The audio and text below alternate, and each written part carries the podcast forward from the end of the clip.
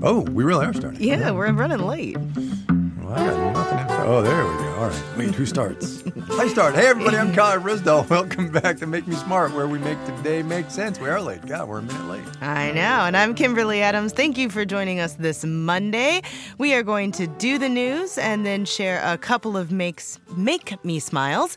And uh, we will start first, though, with the news fix. Although I do want to identify that I am in LA, alone in the studio.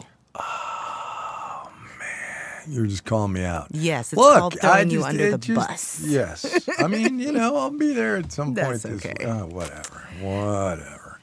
Uh, so, should I go first? Yes. go Why first. don't you go that? first Okay. since I just threw you under the bus? All right. Uh, I try, as I think I've said before on this uh, podcast, not to repeat content from Marketplace and on this podcast, just because, you know, why do that? But I had a very quick item at the end of the show, the radio show today, that I think deserves maybe like 60 seconds. So, Ford Motor Company announced this morning that it's going to lay off 3,000 white collar workers. Now, that is some really small fraction of its total white collar workforce. But the reason um, said the CEO of Ford Motor Company and chairman of the board, also William Ford. They said, look, we need to right size, we need to trim down our internal combustion engine division as we transition to electric. This will make me no friends, but this is what is supposed to happen. As economies change, as industries changed, as we have what Schumpeter called creative destruction, this is what has to happen, right?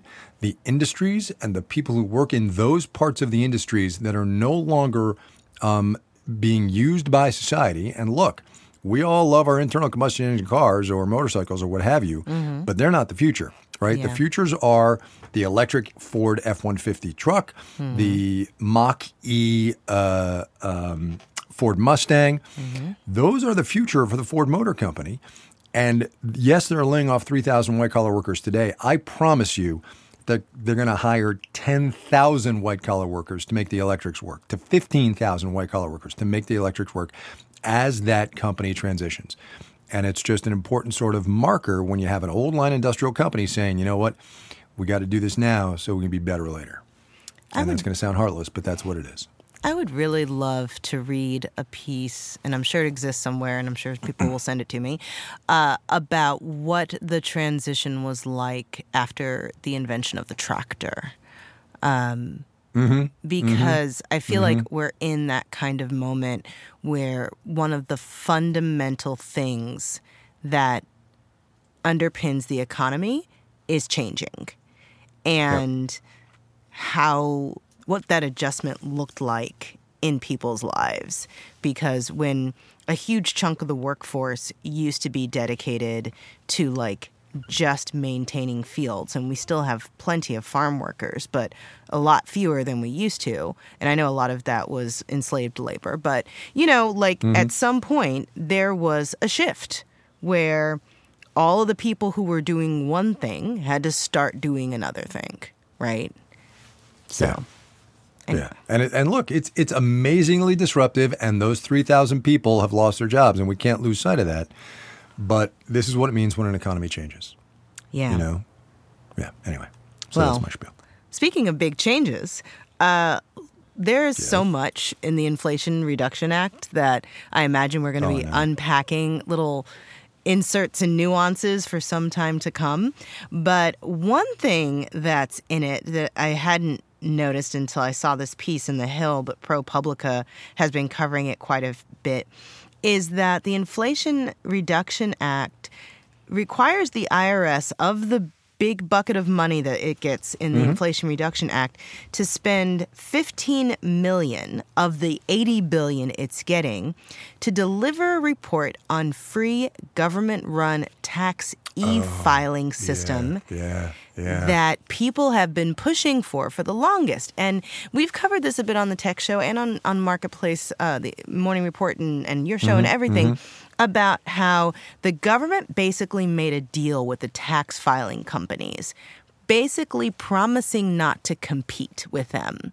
And that ended up getting rolled back later, but the trade off was that these tax filing companies were supposed to provide free e filing services for people under certain income levels, right? The people who need the really simple tax returns and don't make Yep. that much money should be able to file their taxes for free. But hardly anybody takes advantage of that program because the e filing companies made it so hard to navigate to the websites where you could do it and made it really confusing. And so most people pay to file their taxes, even though they don't have to.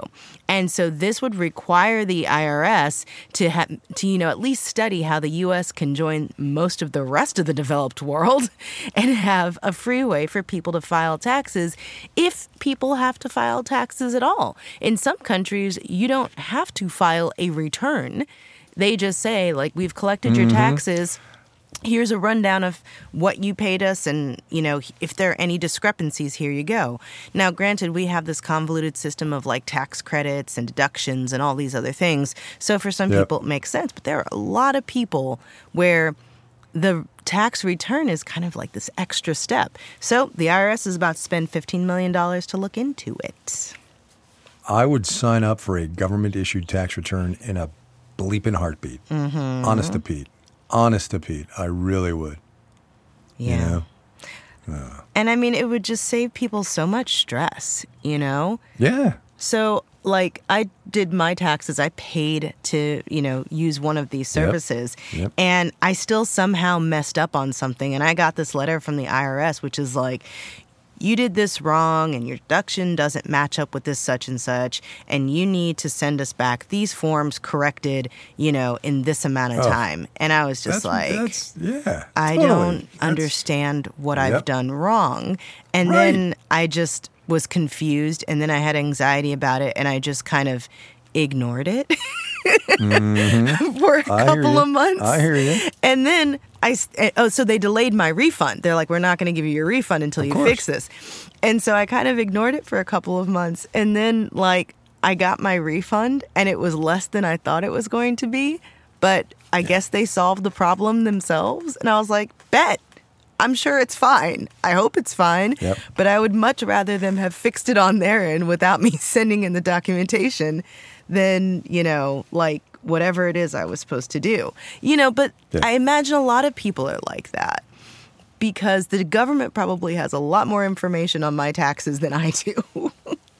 Yes. Yeah. The government. That's the thing. The government knows. Yes. The government knows. And look, you, you and I are. I would imagine. I certainly am, and I imagine you are too. A fairly run-of-the-mill taxpayer. Yes. And there are many people in this country in the upper upper reaches who have extremely convoluted tax returns. But Mm-hmm. for most Americans, I'm sure the government knows exactly how much they make, exactly how much the credit ought to be, exactly how much X, Y, and Z are. Yeah. And oh my goodness. And I'll bet you compliance would be higher too. If somebody just mailed me a freaking tax form and said, "Here you go. This is what we figure," and and Let here's us your know if math, and we'll something's show you." Wrong.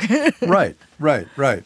I it and get it back. You know, com- compliance would probably go way up. I'm sure it would. Shouting into the wind. All right, All right. Good time to smile. let's. Yes.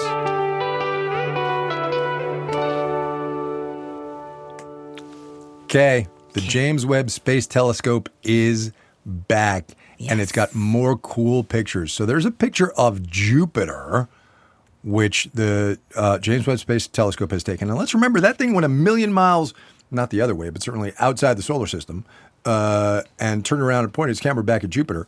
And um, oh my lord, you can see the aurora borealis on Jupiter and the aurora Aus- australis. I don't know the southern lights. Anyway, and and some rings around Jupiter and some of its tiny moons. Super cool picture, and we're going to put it on the um, show page, and it's amazing. It's crazy. I like the scale of space always stuns Yeah. me. And one of the oh Is, is that that's is the that? Oh, that's the other story that I have in yeah. there. That's cool, actually. So explain what that is. That's super cool. Yes, Yeah. yes, yes, yes. Okay, so this is the other space story, which is that NASA has also shared the sound of a black hole. Because you know there's this this saying you know in space no one can hear you scream and whatever Right. and all that stuff. But there is still sound in space. It just can't go anywhere like because uh, let me just read what nasa exoplanet's twitter account says There you go.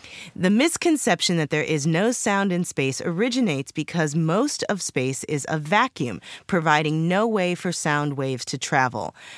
a galaxy cluster has so much gas that we've picked up an actual sound. Here it is amplified and mixed with other data to hear a black hole. So, one more time. That's so cool. That's so cool. It's so cool, right? This so idea cool. that like most of space is silence, but there is sound there. And and I just Yeah. thought that was so amazing to hear it. Uh so you know, NASA is just like on a on a little tear, isn't it? They are. all, all roll. their cool Yeah. cool stuff they're doing.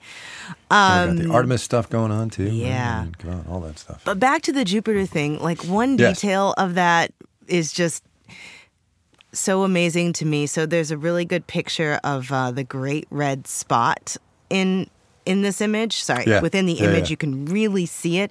It shows up as white just because of the way that the the sunlight is reflecting. But the great red spot you know it's got this it's a massive storm right? And it's got winds of Yeah. more than like 250 miles an hour. But just that storm is 1.3 times the diameter of earth. Yeah. so think about it. It's a planet-sized storm. Think mm-hmm. about the scale of that. Anyway that's just super cool also although you know scary um, and then my last make me smile is something courtesy of the discord community uh, where somebody shared this which is a twitter account that posted a video of the guy who played biff on back to the, biff tannen on back to the Oh future wow. right Yeah.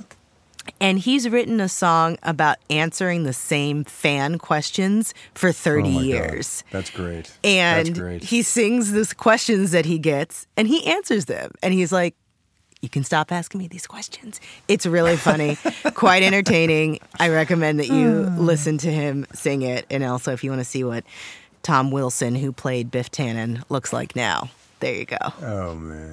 Wow, that's great. That's good stuff. All right, and on that note, uh, we're out here. We're doing uh, money in this midterm election cycle. What we know so far, we're going to talk about that a little bit. The election is something less than ninety days away. Um, so join us, please. Yeah, and if you have questions about sort of money and in politics, well, money in elections specifically, send those to us. If you have comments, please keep them uh, as, as clear of profanity as you can when talking about money in politics. Uh, you can send those to us. Uh, our email is makemesmart at marketplace.org, or you can call and leave us a voice message 508 U Be Smart. As Amy pointed out, it's the letter letter U and the I letter know, B. I know, I know, I know. She, to- she totally was right. She totally was right. I gave her a hard time. She's like, no, they couldn't I be words. know. Make Me Smart is produced by Marissa Cabrera. Today's program is engineered by Juan Carlos Dorado. Our senior producer is Bridget Bodnar, and the director of On Demand is Donna Tam. Got to meet Juan Carlos for the first time today, Oh, yeah. in real life, that is. Hi, Juan Carlos. He's waving at me. Hi. I'd wave at you too if you were here. Jon Stewart is back in the host chair at The Daily Show, which means he's also back in our ears on The Daily Show Ears Edition podcast. The Daily Show podcast has everything you need to stay on top of today's news and pop culture. You get hilarious satirical takes on entertainment, politics, sports, and more from Jon and the team of correspondents and contributors. The podcast also has content you can't get anywhere else, like extended interviews and a roundup of the weekly headlines. Listen to The Daily Show, Ears Edition, wherever you get your podcasts.